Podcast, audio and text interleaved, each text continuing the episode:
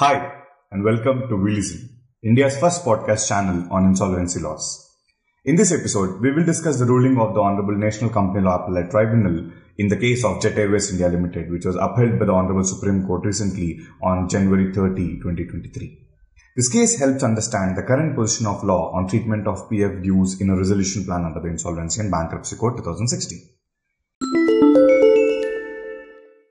Before we dive into the analysis of the NCLAT's ruling, here's an interesting fact. In this case, the corporate debtor failed to deposit any amount towards the Provident Fund since February 2019, and there is no separate fund maintained by the company, neither Gratuity Fund nor the Provident Fund.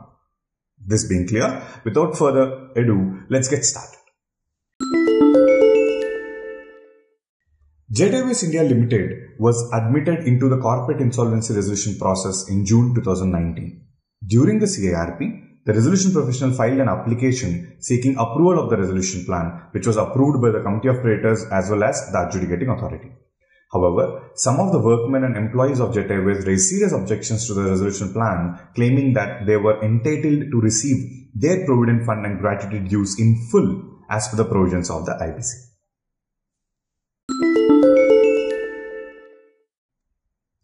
Among other objections and considerations, the NCLAT framed two important questions for consideration on workmen dues. First, whether workmen and employees are entitled to receive the payment of Provident Fund, Gratuity Fund and other retirement benefits in full, since they are not part of the liquidation estate under Section 36 subsection 4, and second, whether they are entitled to receive their dues from the corporate debtor as per the provisions of the code. That is, the minimum liquidation value envisaged under section 30 subsection 2 clause B by referring to waterfall mechanism provided under section 53 subsection 1 of the code. In its ruling, the NCLAT observed that the payment of provident fund dues is a statutory obligation on the part of the employer, and any non-payment of the same amounts to a violation of the rights of the workmen and employees. The NCLAT also noted that no amount towards Provident Fund of the workmen and employees were deposited after February 2019, which is a clear violation of the statutory obligation. It held that the corporate debtor having not deposited the statutory dues with the EPFO, the said statutory liability has to be discharged by the successful resolution applicant. Therefore, the NCLAT answered both the questions in affirmative and held that the workmen and employees of Jet Airways are entitled for payment of full amount of provident fund and gratuity till the insolvency commencement date, which amount is to be paid with the successful resolution applicant consequent to the approval of the resolution plan, in addition to the 24 months workman dues as the workman is entitled to under section 53 subsection 1 of the code. It further directed that the successful resolution applicant has to pay the provident fund and gratuity dues up to the insolvency commencement date, less the amount already recovered under the resolution plan towards PF and gratuity. Now, those of you who are interested in knowing the rationale behind the order may continue listening to this episode.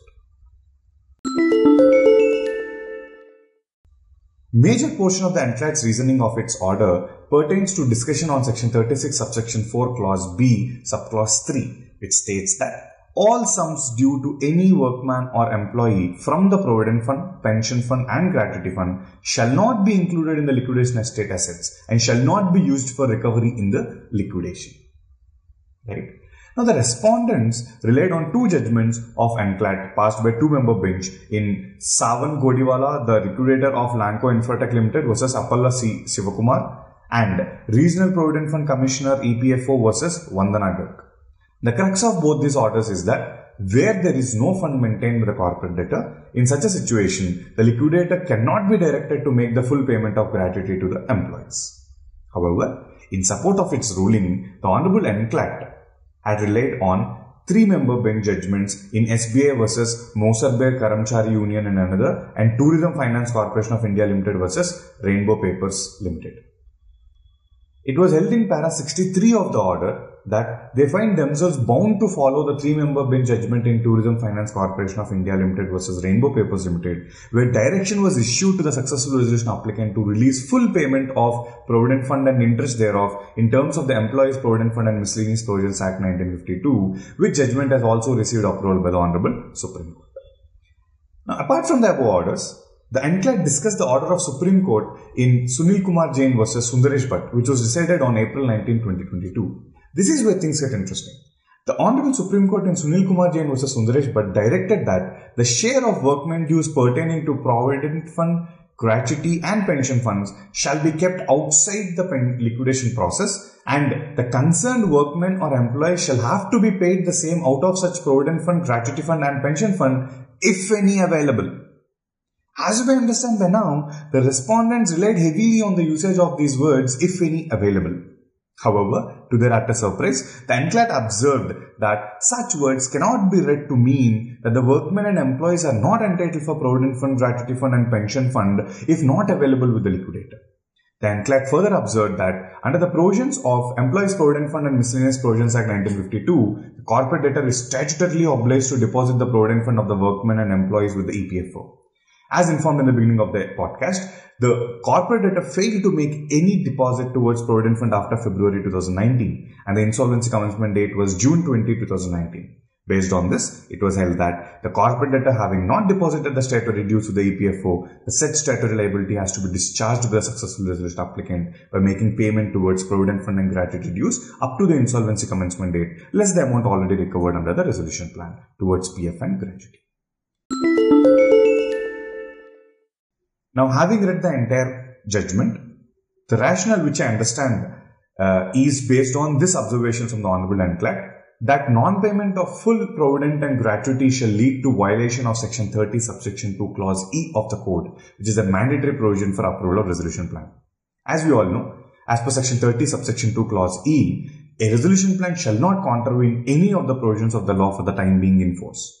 Therefore, the view of NCLAT is clear that non-payment of full PF and gratuity will lead to contravention of the Employees Provident Fund and Miscellaneous Provisions Act 1952 and therefore the resolution plan will ultimately lead to violation of section 30 subsection 2 clause E and hence to save the plan the PF and gratuity payments have to be made.